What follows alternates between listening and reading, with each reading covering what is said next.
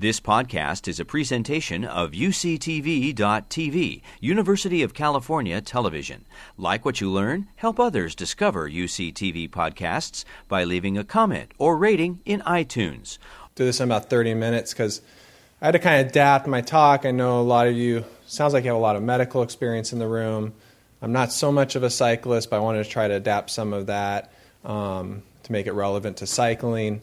And uh, my hope is I'll leave enough time at the end, say about 15 minutes, so I can address maybe some specific questions, because I know this talk isn't going to be everything for everybody, so there'll probably be some things left out. Um, but just really quick, the California Concussion Coalition was a uh, organization that I co-founded um, with Dr. Cindy Chang, who um, serves as, chief, as a chief medical officer for the U.S. Olympic team. And the uh, goal and mission of the coalition is to provide education about concussions because we both found that clinically that when people are educated about this injury and know how to properly identify and respond to it that uh, they do much better. And um, i always say you know i get interviewed for the press and things like that. I say if everybody can be educated about this injury then i would be happily out of a job. So um, so the coalition is a part of a program, um, a, nat, uh, a, national nonprofit called the Sports Legacy Institute, uh, who was founded by Chris Nowinski, and he's a he's been the guy who's been the fly in the ointment for the NFL um, and pushing a lot of these changes in the NFL.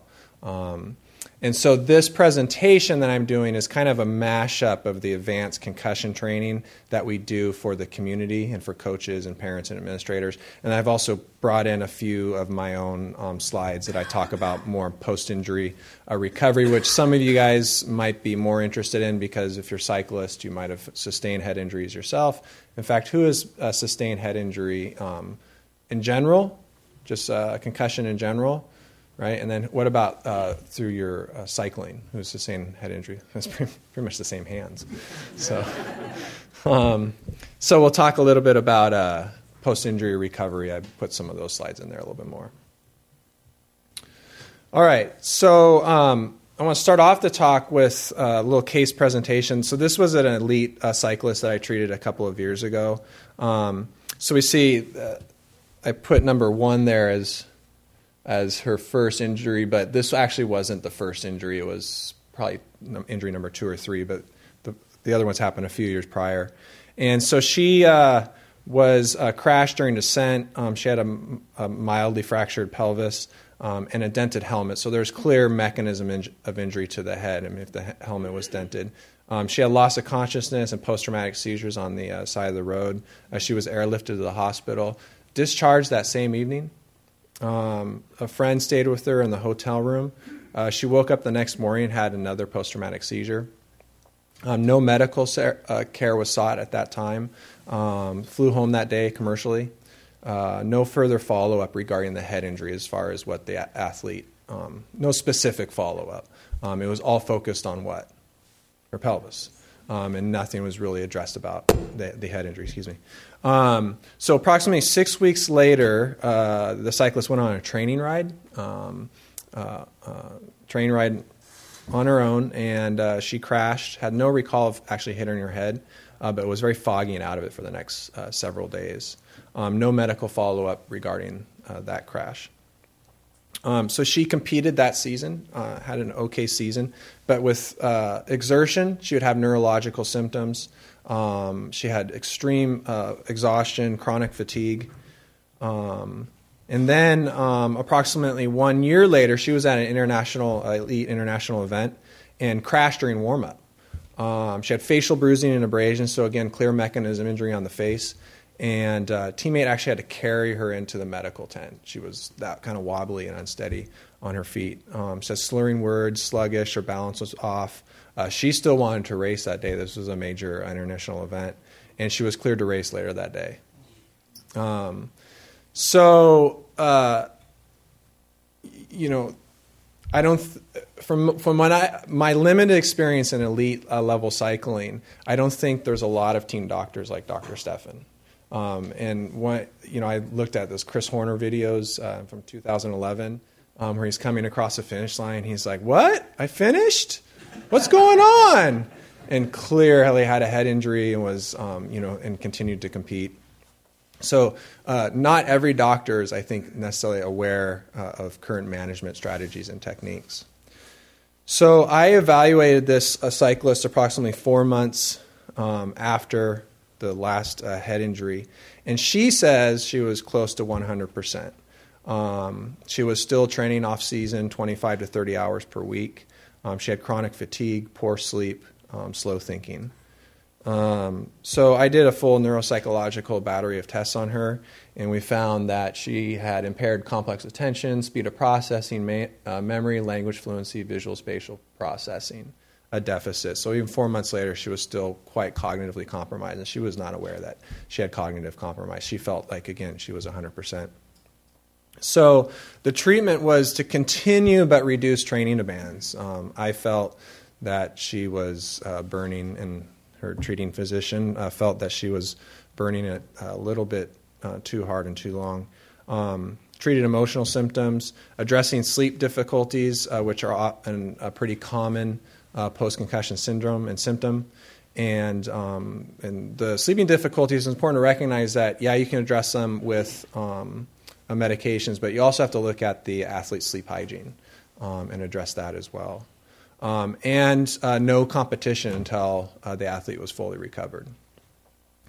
Um, so, what was going on in this athlete's brain? Uh, so, obviously, there was a concussion sustained, multiple concussions. And uh, we first need an operational definition of what a concussion is. Uh, so, we know it's a type of traumatic brain injury uh, caused by a bump, blow, or jolt to the head that can change that you, that the way that your brain normally works. It's important to recognize that a concussion, you don't have to have a blow to, the, blow to your head. You can have a blow to your body that causes your head to rapidly accelerate and decelerate. And that's what's causing the concussion injury. And I've heard this mistaken before. They can't have a concussion because they weren't hit in the head. Think about a whiplash injury in a car accident absolutely enough force to cause this rapid acceleration, deceleration, and movement of the brain inside of the skull. So, this is what it looks like. Um, so, the brain is consistency of custard or jello, not even really that firmly set jello. Um, and the concussion occurs due to your linear forces where the brain slams into the rough interior of the skull. And this is why um, helmets do a great job of protecting the skull from catastrophic injury. So, helmets are really important to preventing death or catastrophic injury, but they don't really do much to prevent against concussions because if you look at the way biomechanically a concussion works, it's that brain moving inside of that casing. And so you can add more casing to the casing, and, but that doesn't necessarily protect the brain. It protects the casing, but not necessarily the brain.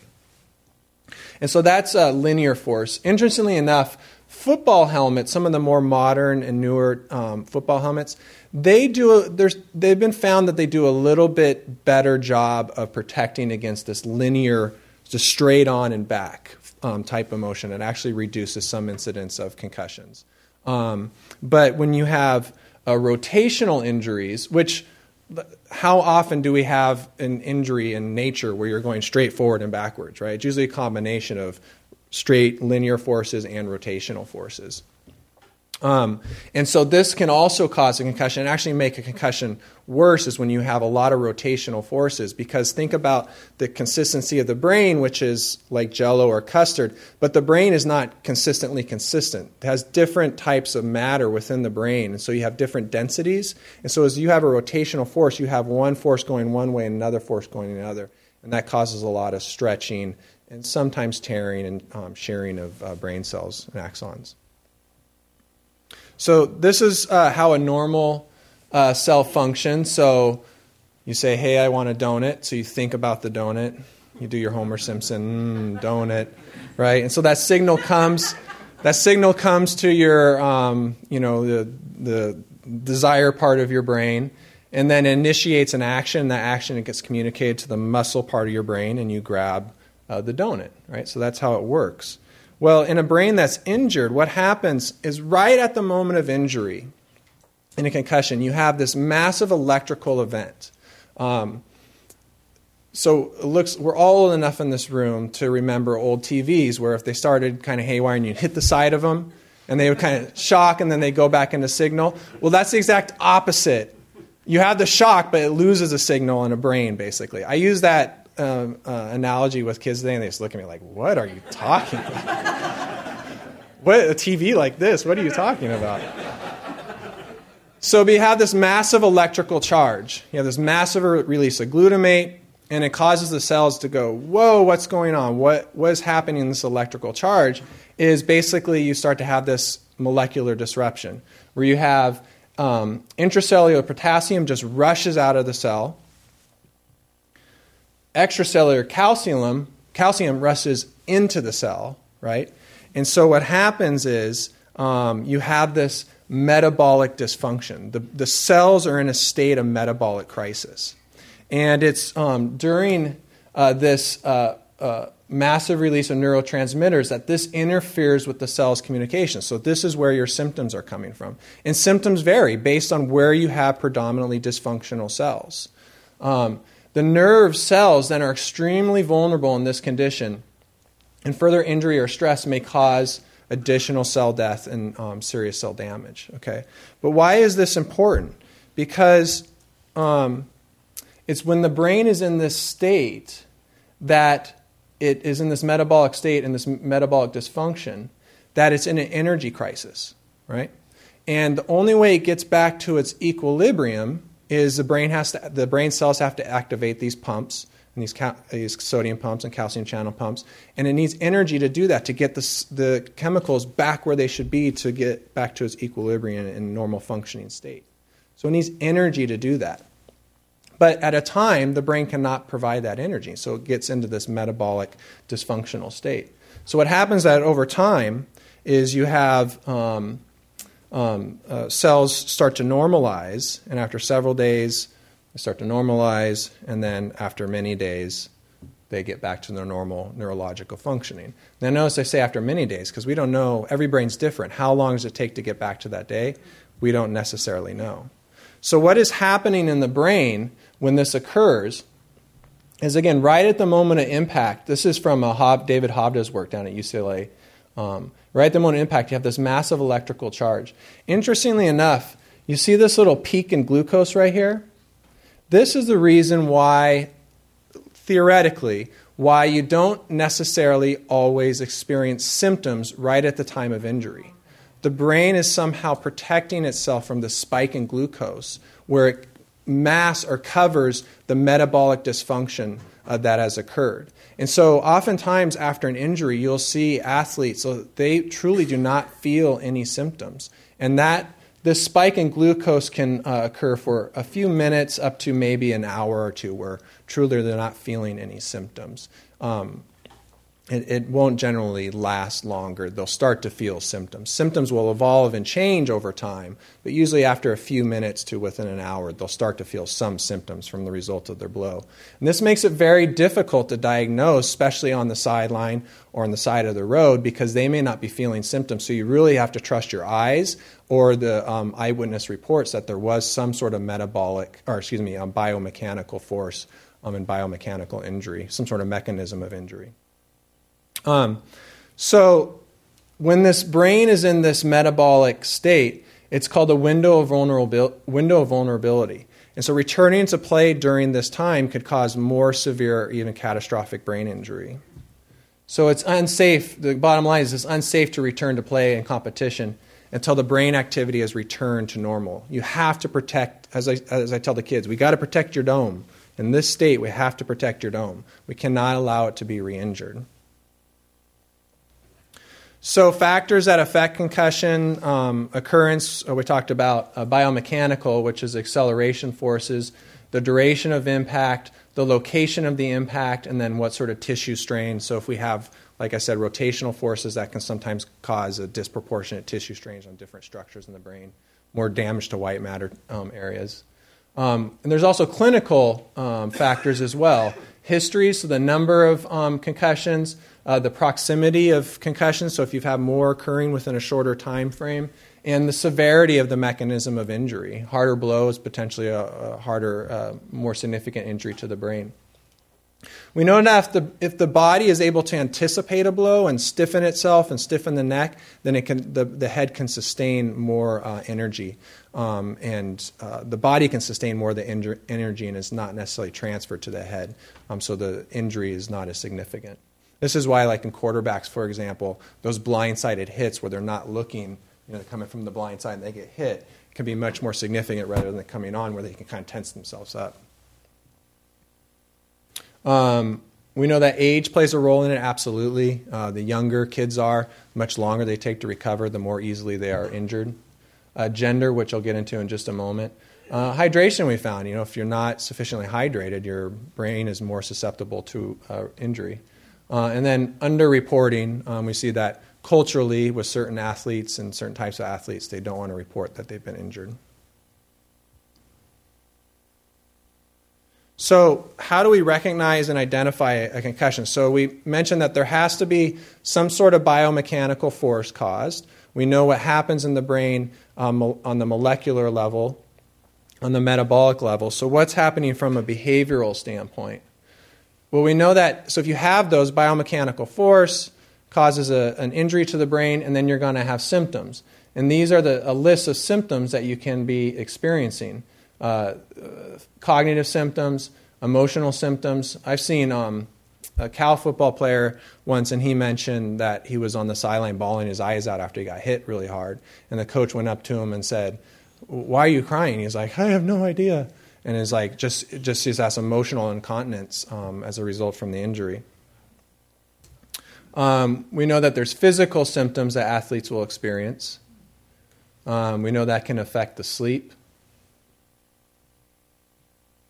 Um, so if you have any of these symptoms that we mentioned, and it's after um, some sort of mechanism, mechanism of injury that caused your brain to rapidly move inside of the skull, that, by definition, is a concussion. So, concussions are, in a way, the easiest thing to diagnose and simultaneously the most complex thing to diagnose. Because if you have these symptoms after a blow to the head, that is a concussion.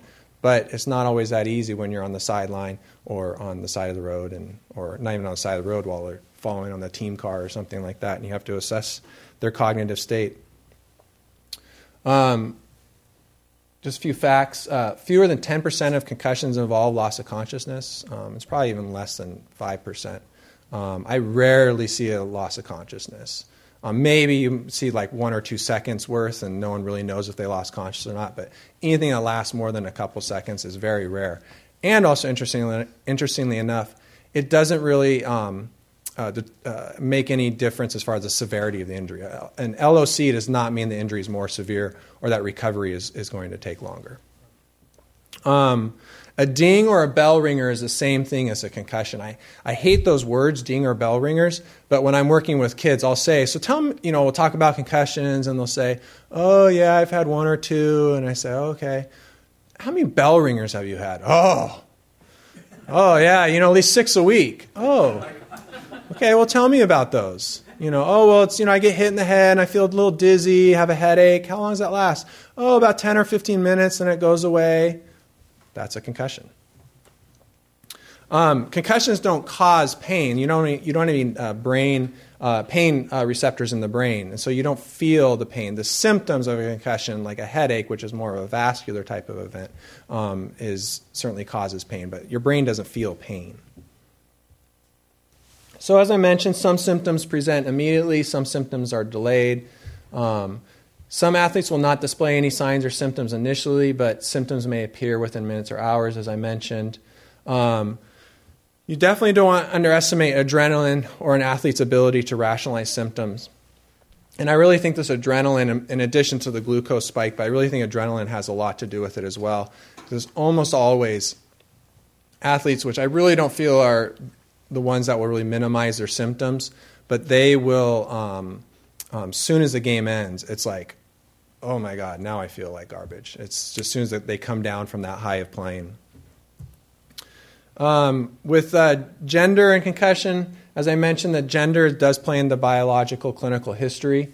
Uh, so, what do we know is that uh, females uh, tend to suffer more repeated, uh, more reported concussions than males that play the same sport. Um, so, equivalent for basketball players. They suffer three times more. Soccer players, 68% more. Um, and they also ha- tend to have longer recovery times than males in sports.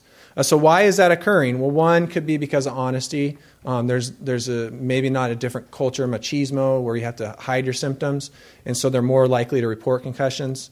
Um, there definitely is a physiological difference related to hormonal uh, differences, and that could account for um, differences. And then uh, biomechanically, uh, they have smaller necks. Women have smaller necks. Um, uh, uh, not as much core strength, and so that means that there's going to be more uh, translational force when the body's hit, when the head hits the ground, or when the body hits the ground, and causes that translational force to get um, um, uh, translated to the to the head to cause injury. So, why players don't report concussions? Well, historically, um, the general consensus has been that athletes didn't report symptoms because they didn't want to be held out of the game. Research shows that that, that, that is not necessarily true. Uh, so, um, they, the, historically, the, the consensus that athletes didn't want to report the symptoms because they wanted to keep playing, right? Um, but when we looked at some of the research, we saw that A, some didn't think it was serious enough, and you get that a lot with the bell ringers. You know, I just felt a little dizzy, and they even kind of brag about, oh, I had such a headache after the game after I got hit 10 times. Um, they didn't want to leave the game, sure. Uh, they didn't know it, it was a concussion. Um, research has been showing, in fact, SLI, the group that I work with, they have a community education program. And um, some of the research that they're showing that when they educate athletes, they then, and they do follow up, they show that they're then more willing to admit and report that they've had uh, concussions because now they're more aware of the symptoms. And they're more willing to report on their teammates. Um, and they didn't want to let down teammates. Uh, a few numbers. Uh, the CDC estimates that between 1.6 and 3.8 million concussions occur. This is sport and recreation concussions occur each uh, year. And this number is probably woefully underestimated because obviously not everybody goes in to see a doctor or into the emergency room. So let's talk about a little bit how we should respond to concussions. How do we uh, we've looked at how we identify it. Now, how are we going to respond to it? How are we going um, to treat this? Oh, and just think for some of you guys that have some of the pre printed talk, um, I did some updating this week and tweaking on it, so this doesn't exactly fit what you all have in your talk, just a little housekeeping item. So, how do we use to manage these injuries? Uh, this came out of old guidelines from the um, um uh, uh neurology, National Neurology Group uh, it's escaping my name. What their name is? Whatever. Um, they uh, so this is from 1997, and uh, this was a this was a standard for a long time, and it still is from a lot of uh, uh medical providers and physicians. That if you had signs and symptoms that disappeared within 15 minutes, that you can go back to play. Um, fortunately, um, National Neurology Group has recently, just like within the last couple of weeks, has recently changed uh, their position and released a um, a pretty uh, well written um, position statement on how to better manage these injuries, um, which we'll go into a little bit here in a minute. But this was an old way in 1997. And uh, we all remember the grading systems, right? Grade one, grade two, grade three type of concussions. Um, still, some doctors use this. But here's the problem with the grading system um, is there's over 20 different types of grading systems. So which one are you using? Are you using the National Academy of Neurology? Are you using the Cantu guidelines? Are you using the Colorado guidelines?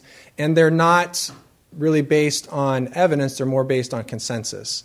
Um, so grade one would be a mild, no loss of consciousness. Grade two, brief loss of consciousness. Grade three, loss of consciousness greater than one minute. That would be like the National Academy of Neurologies. Um, but the problem with grading is that uh, the grade of the, con- the quote grade of the concussion really makes no uh, difference as far as severity or expected course of recovery. So if you have an athlete, for example, with a grade three, so they lost consciousness for two minutes, but they're fully back to normal three days later, you know, normal neuropsychological functioning, balance functioning, normal neurological exam, absolutely no symptoms, truly back to normal in three days, versus an athlete who's had a grade one, but they're still symptomatic eight weeks from now, which is the more severe concussion? I bet you ask the athlete who's symptomatic eight weeks from now, which one's more severe? I know what they'll say. So, what did the research tell us about that? Well, so we took these grade one athletes. Uh, this was a group out of um, um, University of Pittsburgh Medical Center. And they took grade one athletes, and even athletes who said that they had recovered within minutes of a concussion still showed abnormalities on cognitive testing 36 hours later. So, really, this evidence, this was especially um, uh, significant for youth athletes, is that no youth athlete recovers the same day of an injury there is still some sort of pathophysiological process that is occurring in their brain.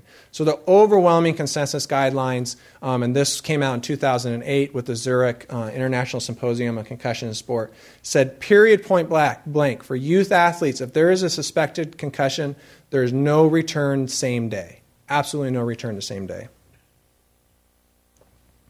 That's the CDC action plan. I'll skip that.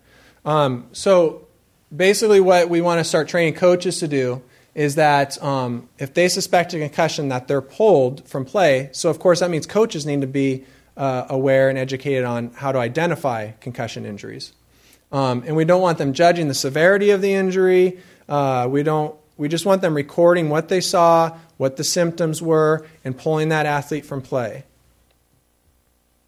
And then we want them informing their parents or their guardians about some of the signs and symptoms of a concussion. Um, there's uh, lots of great um, fact sheets from the CDC, for example, that you can just have a parent. It says fact sheet for parents, and you hand that to them, and it lets them know about some of the signs and symptoms of a concussion and uh, things to look out for. And the bottom line is that then that athlete is not allowed to return to play until they're evaluated by a healthcare professional experienced in evaluating uh, concussions. Um, we know all that. We just mentioned that, so I'll skip that. So we have time for question. Uh, this is an important slide here. Not every concussion requires a trip to the emergency room. Um, otherwise, emergency rooms would be pretty inundated. But we do want, if I guess they already are, um, but we do want to make sure that if there are certain signs and symptoms, that this does require an emergent response. Um, so medical changes. Uh, so basically, what I try to tell parents is um, you know, th- you're going to experience some change in symptoms. You know, you might have a headache for a couple days, and you might start feeling a little dizzy, and the headache will go away. Changes in symptoms are fine, but you should not experience a change in severity of symptoms. So if you have a headache, um, you know, that was mild, but then the next day all of a sudden is the most extreme headache you've, you know, you felt, or you've, you're lucid, you know, for most of the day, and all of a sudden you're confused and disoriented. Those are serious emergency symptoms that could mean, you know, for example, an intracranial bleed. Uh, convulsions or seizures, uh, muscle weakness on one or both sides, persistent confusion, persistent unconsciousness, repeated vomiting. So one, you know, if a kid just vomits once, I wouldn't. I mean, if it was my own kid, I probably would take him to the emergency room. And, and I do this for a living, but you know, when it's your own kid, it's hard to say. You know, you're going to be freaked out. But um, um, actually, a really funny story, really quick. So my kid did hit his head one. He hit his head on the subwoofer and kind of split it open, and you know, and he was a little dazed. He probably had he was two or three at the time. And so my wife says, "We have to take him to the doctor. We have to take him to the doctor." I was like, "All right, let's take him to the doctor." So we take him into the pediatrician, and he looks at him, and and we explain to him what happens. My wife says, "So, you know, does he have a concussion?" And like he looks at me and says, "Well, ask your husband." what? he talks to me about these. So I was like, see, I told you. He's like, no, I. He's like, yeah, my wife makes me bring our kids in too. Um, unusual eye movements, walking problems, diz- you know, real significant dizziness or um, uh, uncoordination. Uh, really quick, quick on uh, sideline concussion technology. Um, there's, so first of all, there's no tool or test that can accurately determine 100% of the time when a concussion uh, has occurred. So there's no magic wand all you can just, especially just uh, being community members, coaches, parents, um, is be aware of the signs and symptoms of a concussion. Uh, concussions do not show up on CT scans or MRIs. They do not diagnose a concussion. They do not rule out or rule in a concussion. It is a metabolic injury. Remember, we talked about not a structural injury. You will not see structural changes on imaging. Uh, uh, PAR is an educational partner of SLI, and this is a great app. This is a really great app. It's put out by PAR, and it's called the Concussion uh, Recognition and Response App, CRR. And it's on, on uh, Android and iPhone. It's like $3, and it's perfect. You just carry it along with you, and if there's a suspected concussion, it will walk you through different signs and symptoms of a concussion, and you can just monitor um, and rate, not rate, but just mark what symptoms the athlete has. And it, it's a good tool and device that I really recommend. All right, I want to try to get through this. Uh, so, return to the saddle. Um, return to play, return to the saddle on your bike. Um, so, at the time of the injury, it is impossible to determine when it's safe for an athlete uh, to return. So, symptoms at the time of the injury do not correlate well with the duration of concussion uh, recovery. So, we talked about that.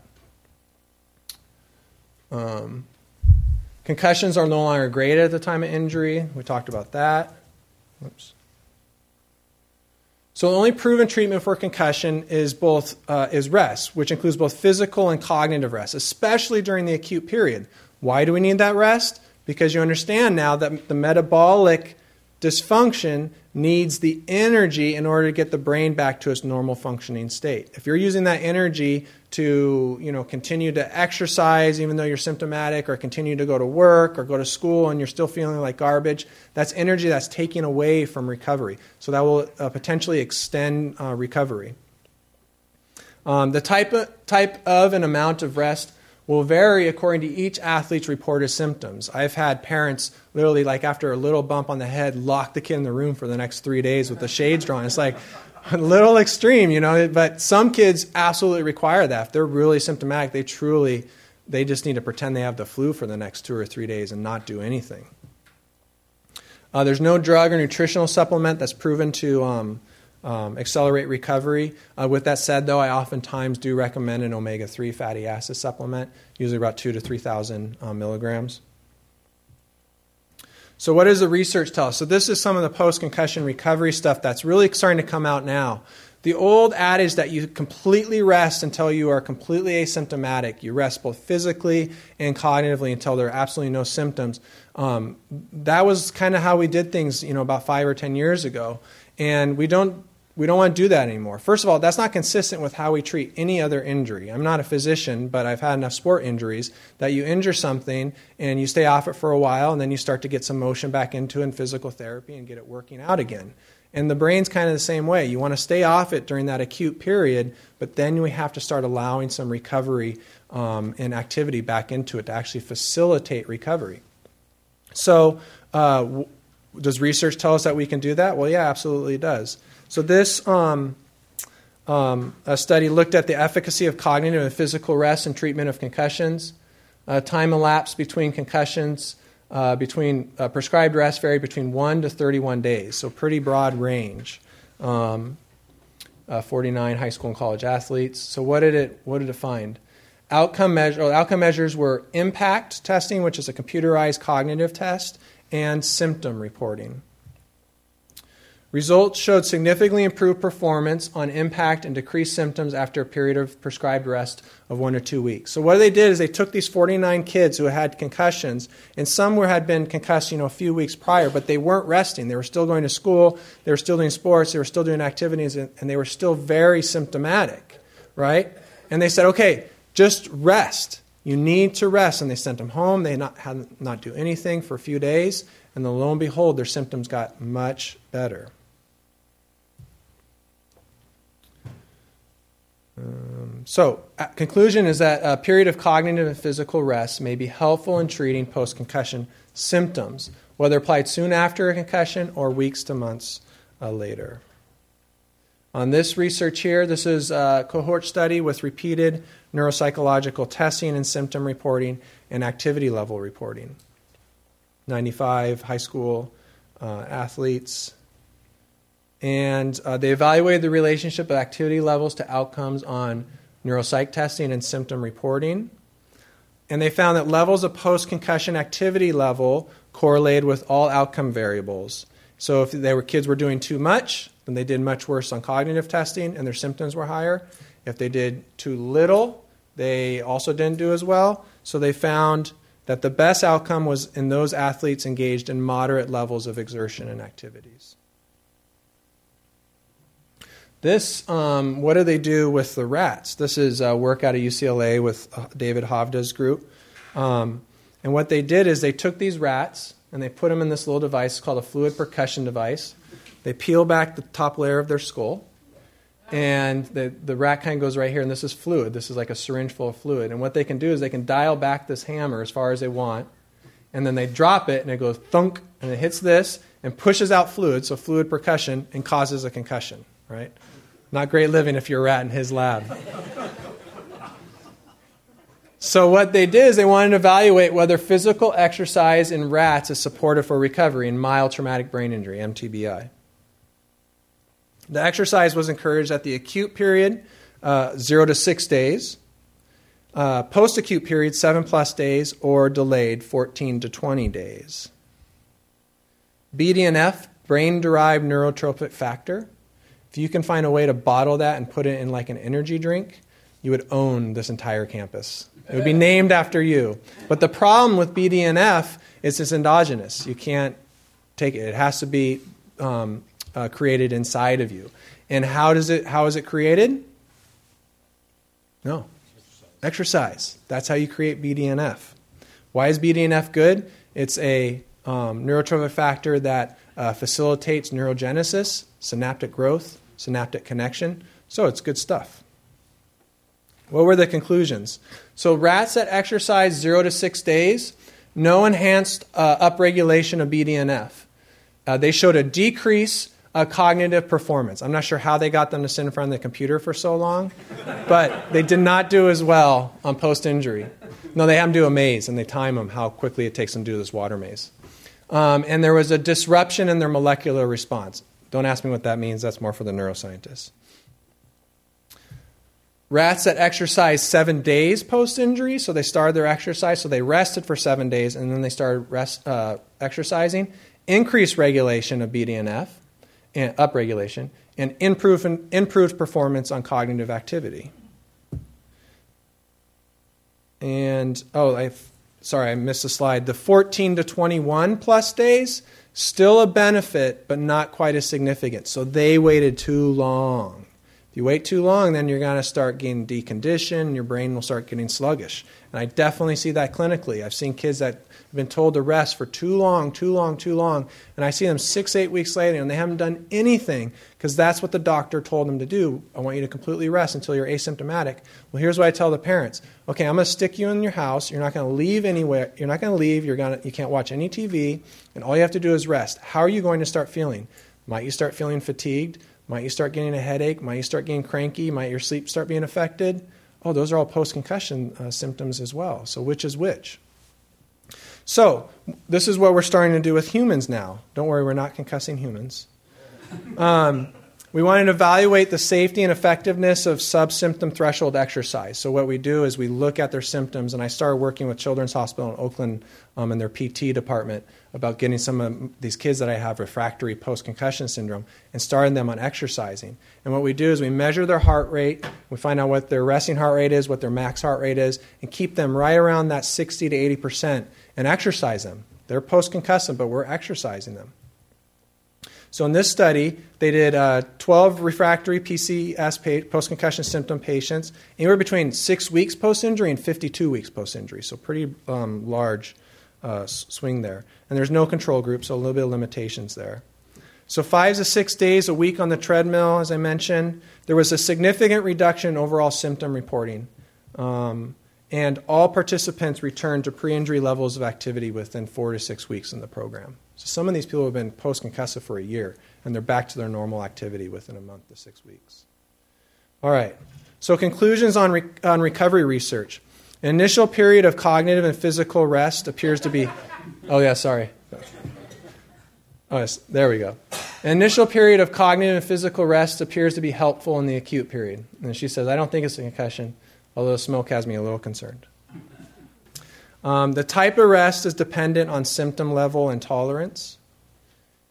And length of what I call aggressive rest, so that's where you really do nothing, um, is variable, but research and clinical experience seems to support one to two weeks. But too much, too much physical activity in the acute period of injury may increase symptoms and delay recovery. We don't necessarily know about cognitive activity, if, if that will delay recovery. But I, I know clinically that when there's too much cognitive activity as well, when because they're doing way too much at school, they're not resting, this certainly seems to increase symptoms and delay recovery as well. All right, so I'm going to just skip these because I want to make sure I leave room for uh, questions. But I do want to end with. Um,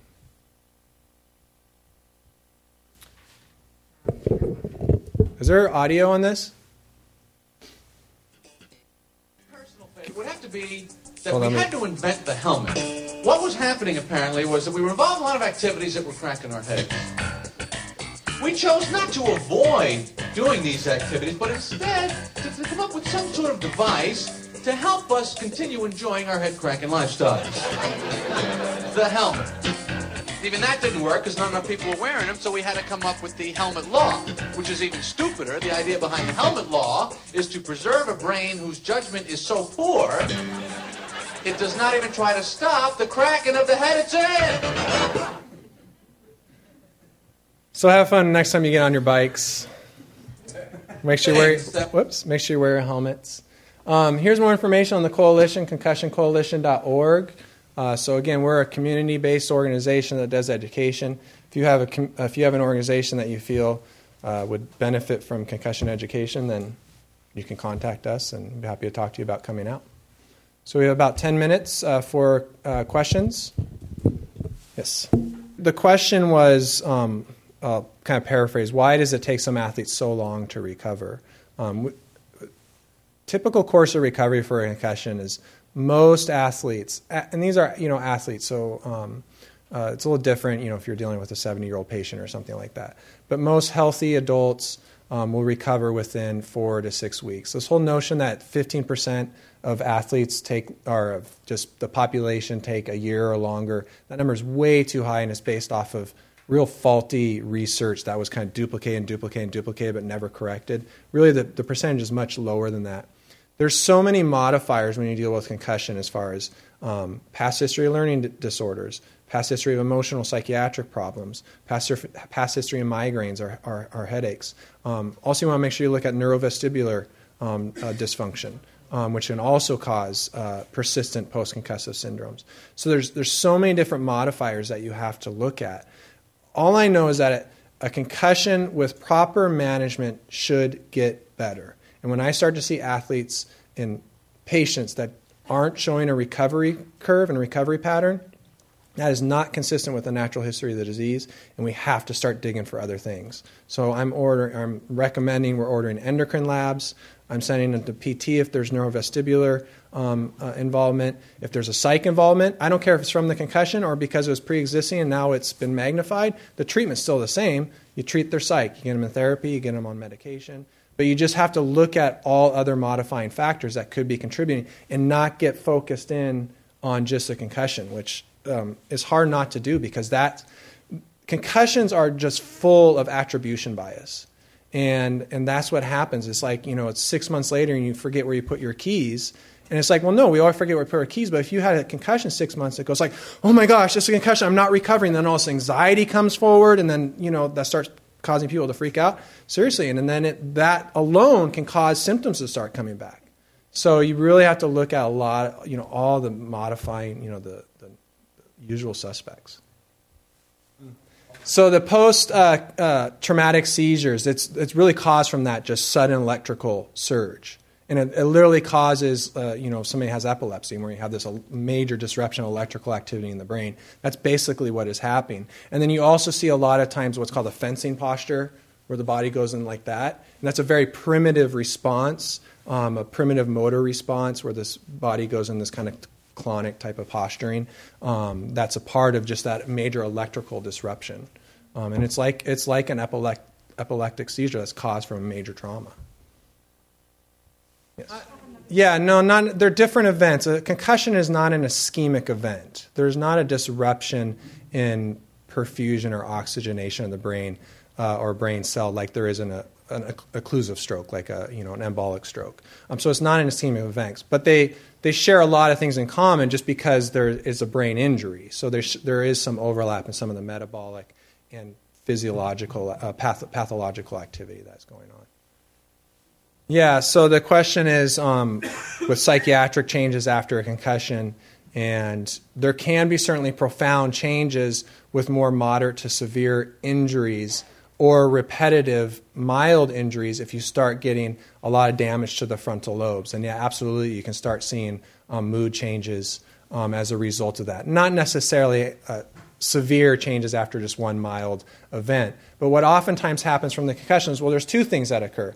One is that concussion, that physio- the, the physiological and metabolic disruption also affects, can affect the way that your um, brain modulates and regulates affect and mood. So that can set off depressive symptoms. And then if you also have a pre existing depression or other psychological difficulties, that can set it off as well and magnify it. And oftentimes, the concussion can just be the precipitating event where the patient is doing okay managing, but their resources are pretty tapped, and then boom, they have a concussion. It's like, okay, there's no more resources available, and then a lot of these psychiatric symptoms come forward you're talking about chronic traumatic encephalopathy, and we don't know the answer to that. We, uh, we do think that there is some hallmark psychiatric symptoms that are part of chronic traumatic encephalopathy that's directly attributable to the pathology in the frontal lobe. And that's what's causing those emotional symptoms the outburst, the agitation, and the impulsive behavior um, which could be related to, this, to suicide. We can't draw that conclusion, oh, there's brain injury, therefore you had suicide. But boy, it, you know, there's a lot of kind of overlapping things that are going on that there's, this research has been going on literally for heavy the last five years, so it is so much in its infancy. I saw something in the background. Was it you, I think, ma'am? The dementia pugilistica, which is now more often referred to as the um, chronic traumatic encephalopathy, those movement disorders like ALS, um, Parkinson's, there's a strong theory that those can absolutely be related to this chronic traumatic encephalopathy. Um, so it's not necessarily concussions while you're younger, um, but it's the repetitive brain injury that occurs in, in boxing or in um, football, for example. So, yeah, you won't know in the moment there's an intracranial bleed necessarily. I mean, otherwise, or there's like a you know serious and rapid decompensation. Um, but those signs, those emergency room signs or emer- uh, emergency care signs, those are what you want to make sure that you look for and monitor and get them in emergent care. Really, within the first 48 hours is the kind of the peak window of vulnerability. Very rare, you can have a slow venous bleed that can build up over a few days to weeks, but that's very, very rare. I mean, when you say that's that's exceedingly rare, something like that to happen. Uncommon. Yeah. Yes. So the question was, should you break your bones or break your head? Um, break your bones. Yeah. No, we just know that if you're able to tense your neck and prepare for a blow, that that is not as much. It's a, it's, it's reducing the whipping action, right? And um, also you're absorbing more of the energy. So I don't know what that necessarily means. You just have to do your best, you know, judo fall and You know, I don't, yeah, I don't know the answer to that. It's a conundrum to be sure. Because they also say, like in a car wreck, if you're relaxed in a car wreck, you sustain less injuries. But I know if I'm like, you know, somebody's about to barrel into me, I'm grabbing my steering wheel and tensing up hard as I can to try to absorb some of that blow. One last question. Yeah, so the question was um, about cognitive testing, and if you don't have a baseline, what do you do? And that's a really good question. Um, baselines are um, they're nice to have, but they're not absolutely necessary. And you know, as a neuropsychologist, I test people all week. You know, and I'm m- making inferences on based on how they're functioning. I don't have any baseline on them, so you really have to employ your clinical skills in trying to get a sense which means that you have to re- do a really good clinical history on the patient to know what they were functioning like before the injury um, occurred. So, for example, the high school athlete, this is a 4.0 student. They did monsters on their SATs and they're off to Cal, and I give them a post injury testing, and they're kind of low average, borderline range, right? You know, you can say, oh, that's pretty normal, but no, that's not normal for that kid. Whereas the other kid who, you know, got C's and has a learning disability and stuff, that could be not as, not as worrisome. That could be more a normal level for him. Okay. We actually, we got to wrap it up or can I take one more? One, One more.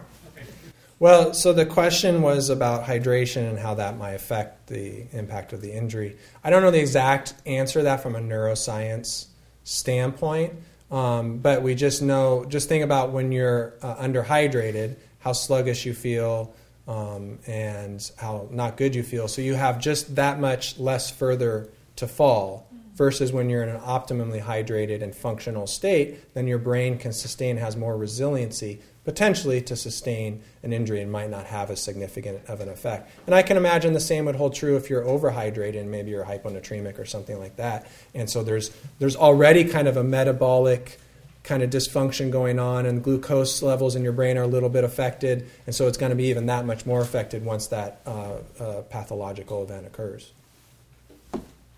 I'm sure neuroscientists are going to go oh dr Freitag, that's the most ridiculous. But that's that that's what I'm, that's my answer. I'm sticking to it all right thank you very much You've been listening to a podcast by University of California Television. For more information about this program or UCTV, visit us online at uctv.tv.